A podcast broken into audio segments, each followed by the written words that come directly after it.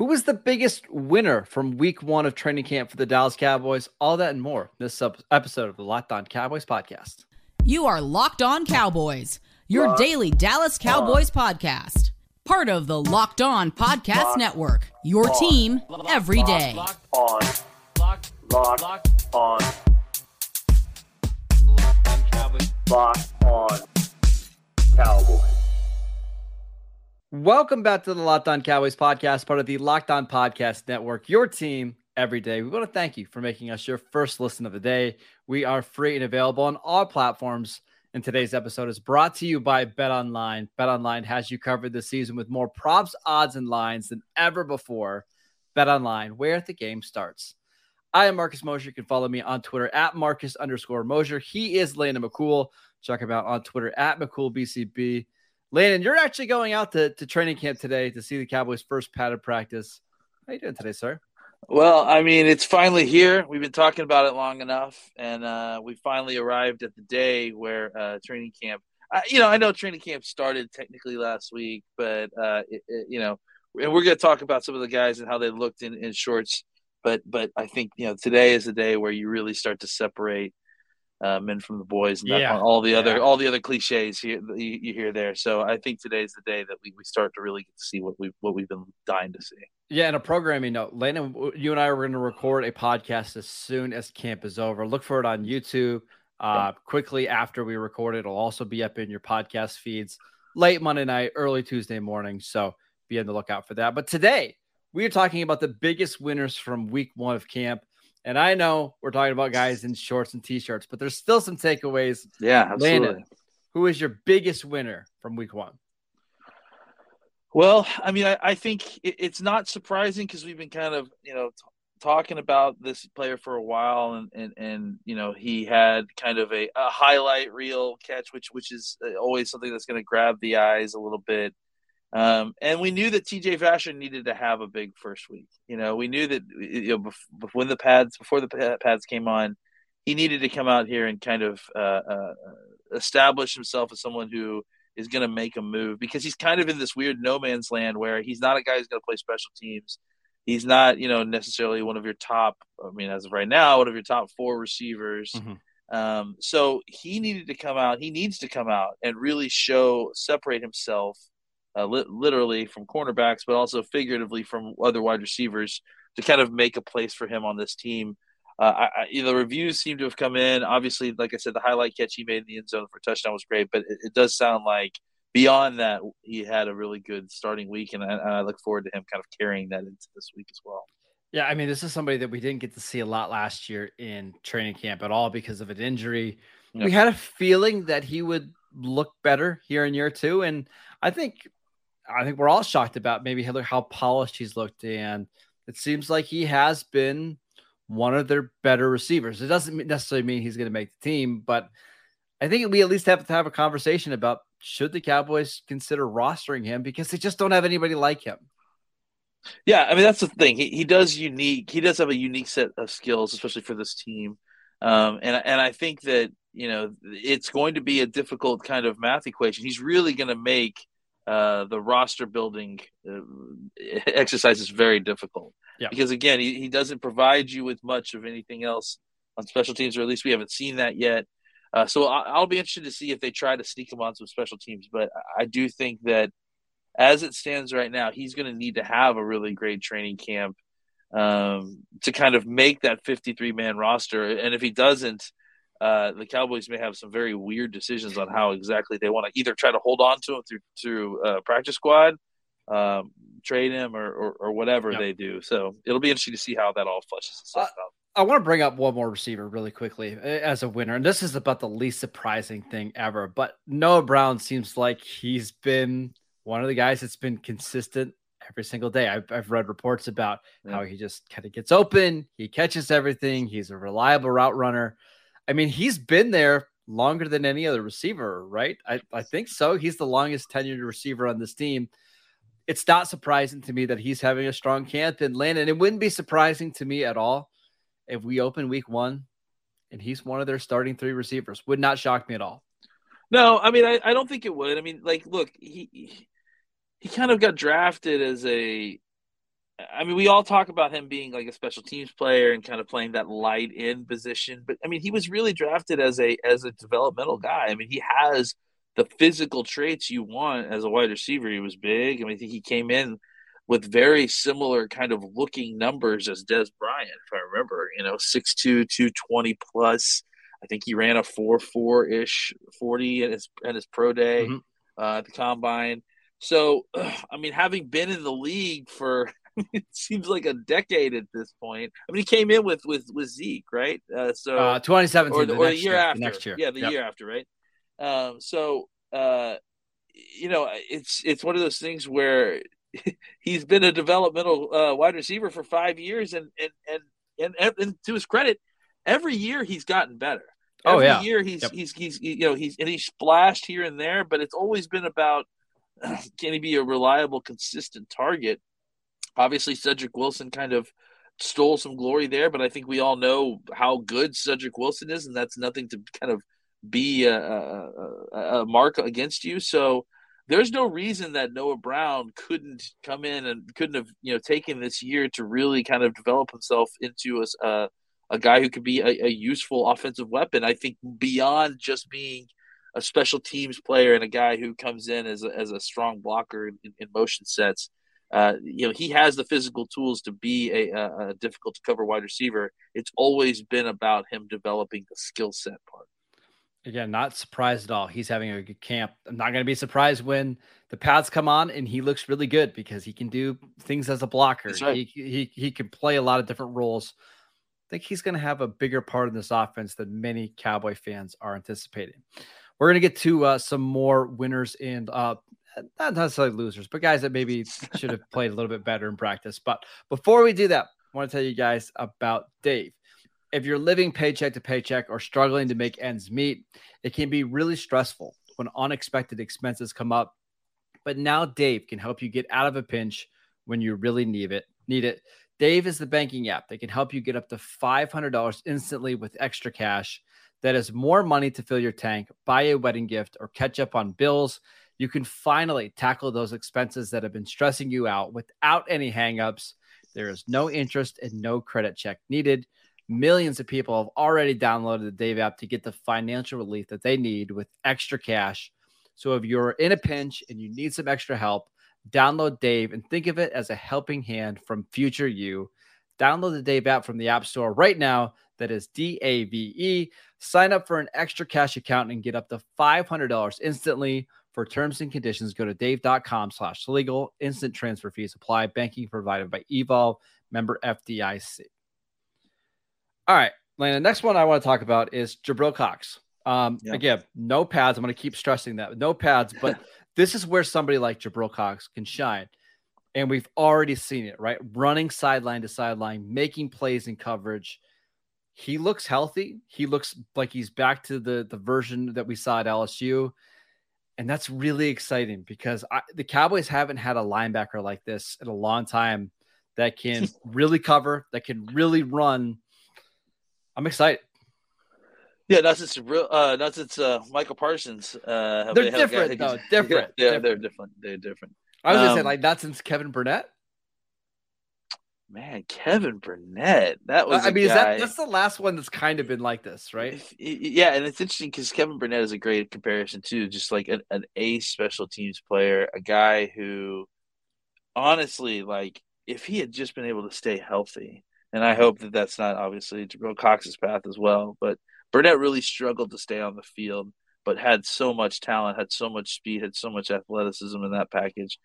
I mean, I think as far as playing styles, I'll definitely feel comfortable comparing them. Maybe, hopefully, not career paths, but I do more think Dexter Coakley, right? There we go, Dexter Coakley. I mean, I think you look at what this team, let's flash back 5 years ago, right? Less than that, 3 or 4 years ago, when you had Jaylon Smith and Leighton Vander Esch as your linebacker core.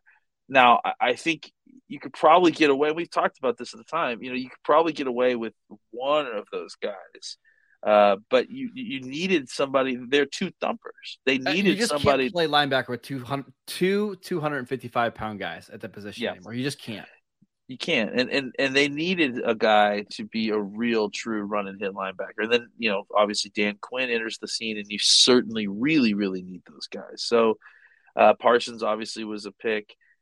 You know, Leighton Vander Esch has been playing better football and has dropped a little bit of weight, but he still isn't quite the guy. Jabril Cox was the guy when we drafted him in the fourth round. Yeah, but we all expected him to go in the second round. And, you know, I think that the highlights that you've seen tweeted out shows a guy who has that speed that we talked about, you know, coming out of college. He definitely has a skill set that is greatly desired in this defense. And it's unique. They just don't have anybody like him, right? Yeah, I mean, I think they've tried to kind of cobble it together with safeties at different points. And some linebackers, obviously, but he kind of is like the kind of midway point between I don't want to say a Leighton Vander Esch, but, you know, between a linebacker and a curse type safety, right? You know, I think the difference for me is he's got the athleticism and the size to cover, but he also has the instincts. And I think that's a little bit different. Like, you can watch his film at LSU, like, or even at the Senior Bowl, like, his coverage instincts are so good. He just has a feel of when a tight end's going to break and where he needs to be. He's so good in zone coverage. If they can keep him healthy and he's starting to play with those instincts and trust his reads, man, you could be getting a really, really good weak side linebacker. Well, what opposing offenses don't want to see of this defense is having them get another fast instinctual player. I mean, this defense is already filled with guys who can run and are instinctual. And I think adding another one at a position like linebacker where you can get, you know, another guy close to the line of scrimmage, you know, screaming at sub 4.5 speed. Yep. You know, that's just going to make things even more scary. So, yeah, I do think that him being on the field is a win, you know, at this point. Yes. Or because of the ACL. Yeah. So for the fact that he's a winner simply for being on the field and recovering so quickly from that ACL injury, and the Cowboys are winners for having him on, for getting him back, you know. Yeah. But I think that beyond that, the play so far sounds like it's been really encouraging. I know he's ready, and I'm certainly ready to see him with the pads on. He got multiple practices in before August 1st. Yeah. It's incredible. Now, I want to see how he plays with the pads, because that's always been a little bit of the weakness of his game, like taking on blocks and stuff. Yep. But that's okay. The Cowboys can live with that as a weakness if you're going to be excellent in coverage. They can find ways to mitigate that. So, Jabril Cox, to me, the biggest winner of camp so far. Do you got another one for us, Landon? You know, I've seen. I mean, again, like we're peeking through keyholes here, so it's more of just like guys you've seen highlights of, guys you've seen whispers of. It sounds like this, you know, and every year, right? This is this year's guy. Not so much Turpin, who was a guy that they signed as a USFL player. I think he's going to be great, and I think so far he's looked pretty good. I'm going to go with, and I don't think I have his first name right. Is it Daniel Houston? Yes. The wide receiver. This is another guy that, you know, we kind of had brought up a little bit, you know, during our coverage of undrafted free agents and the draft picks that we got. He's a guy that you heard a little bit about in OTAs, that they liked him, or that he was kind of, you know, impressive and making plays.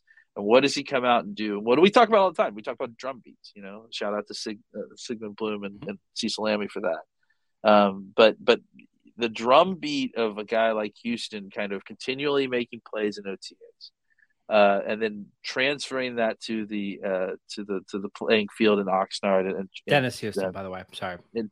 Dennis Houston. Thank you. I'm sorry. And, you know, I think that's the kind of thing that you look for with these guys. Now, look.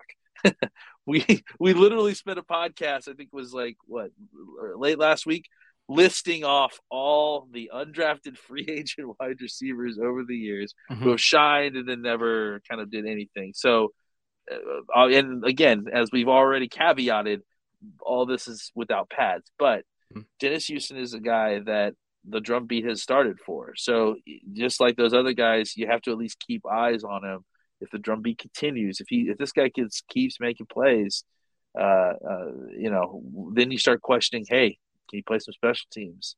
All right, can he play? If he can play special teams, suddenly you're having a conversation about, do we have to find a way to get Dennis Houston on the team? You know, so that's something to keep an eye on. Houston ran a 4.41 at the NFL Combine. Super productive out of Western Illinois.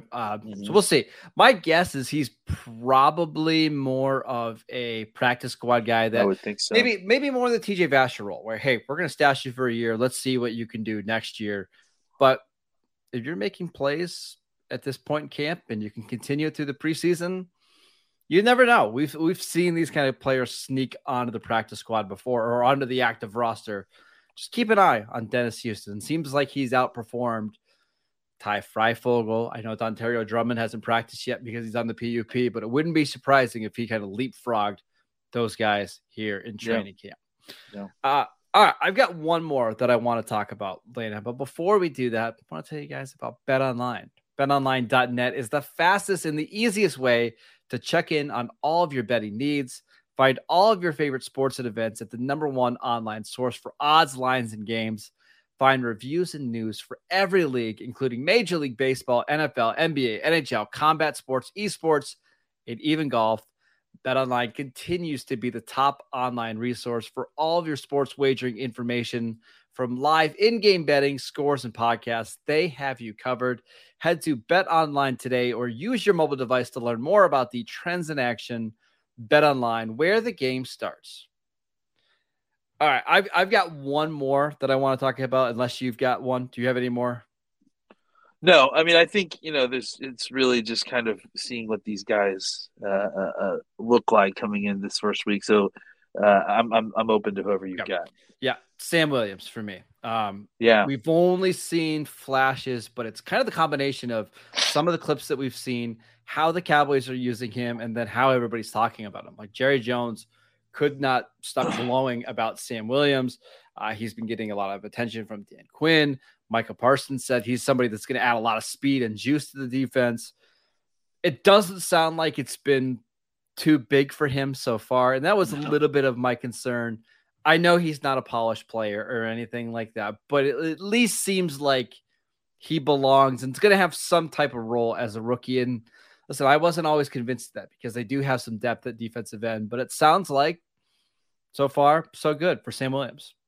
Yeah, I mean, here's the thing that we need to remember about Sam Williams is he played in the SEC at a crazy high level. I mean, wasn't he defensive player of the year for SEC last year? Yeah, he finished second in sacks behind only Will Anderson, who had one of the best college seasons in the history of college football. But that's what I said. He had second in sacks. Anderson's pretty good. Yeah, second in sacks and, was really, really good. Yeah, and I think, we kind of continually kind of talk about this developmental label because he is raw. I mean, there's certainly nothing. Yes. There is lots to that. I mean, I certainly don't want to discount what we've been saying. I think the other part, too, is that while still being raw, he dominated SEC competition. Mm-hmm. And that in a scheme that didn't help him. No, absolutely not. And, he's playing basically a head-up five tech, maybe a shade outside the tackle, which, with his explosiveness and his length, he's playing three technique half the time, which is doing fine, but it's like, anyways, but my point being is that this is a guy who has a lot of tools, and he has a lot of tools that were, he was availing himself against the top competition that he had available to him. So, I think for me, the excitement for Sam Williams was physically seeing him stand next to some of these guys. He's not undersized, he's not small. You saw him line like there was one point where they were watching, going through drills or whatever, and he's standing next to Golson and I think it was Armstrong and Basham, and he looks similarly sized to them. He looks like he's physically belongs there, and he's not like this. I think that I kind of got this impression that he's longer arm but maybe shorter. Kind of a more explosive type, but he is a full-size defensive end that is playing with that kind of explosion. So runs a 4.46. Yeah, that's pretty crazy, man. So, like, I think that was what was fascinating to me for Sam Williams. You saw a little bit of clips. I mean, again, we're talking about no pads, but I think for me, and again, a lot of what I'll do today too is at practice is it's kind of just getting a feel for what these guys look like in comparison to these other players and how big and 4.46, like, what does that mean? I need to see that in a package and how that guy moves, so it is strange because you can see somebody listed like on mock draftable at 6'4", 255, but until you see what their frame looks like, it's a strange thing. So I get what you're saying. Yeah, and honestly, I think that's really, the first thing you kind of do, at least when I go to camp, is kind of, calibrate your brain to people's, physical movement and how they look when they move and stuff. And it helps you down the road when you're trying to identify the players later and you can't see their numbers, right? So, but I mean, the thing that was fascinating with me with Sam was his production, his ability to kind of, keep up. That's all great. The physicality, the fact that he has, he's built like a ready-made defensive end. When you're talking about explosive players in the NFL, a lot of times they come in undersized. They come in looking like linebackers, and then they kind of have to build up to that sort of professional defensive end body. He looks like he's already there, which is really impressive. And that's what's so exciting. Week one of practice looks like he belongs. If he can continue to develop, and when the pads come on and play well, maybe he'll have a bigger than expected role this year on the defense. Maybe he is somebody when the Cowboys get to 3rd and 9, they want him on the field because he's just so unique with his speed.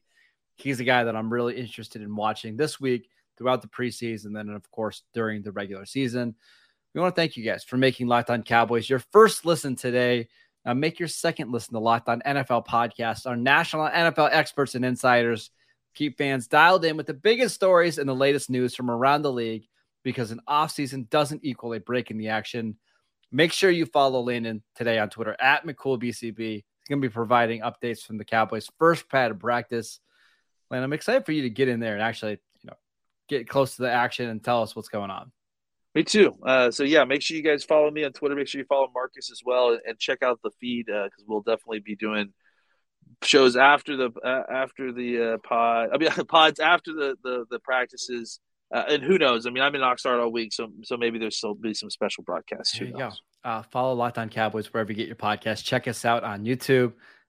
We'll see you guys later today, later on Tuesday. Enjoy practice, everybody. Football is officially back.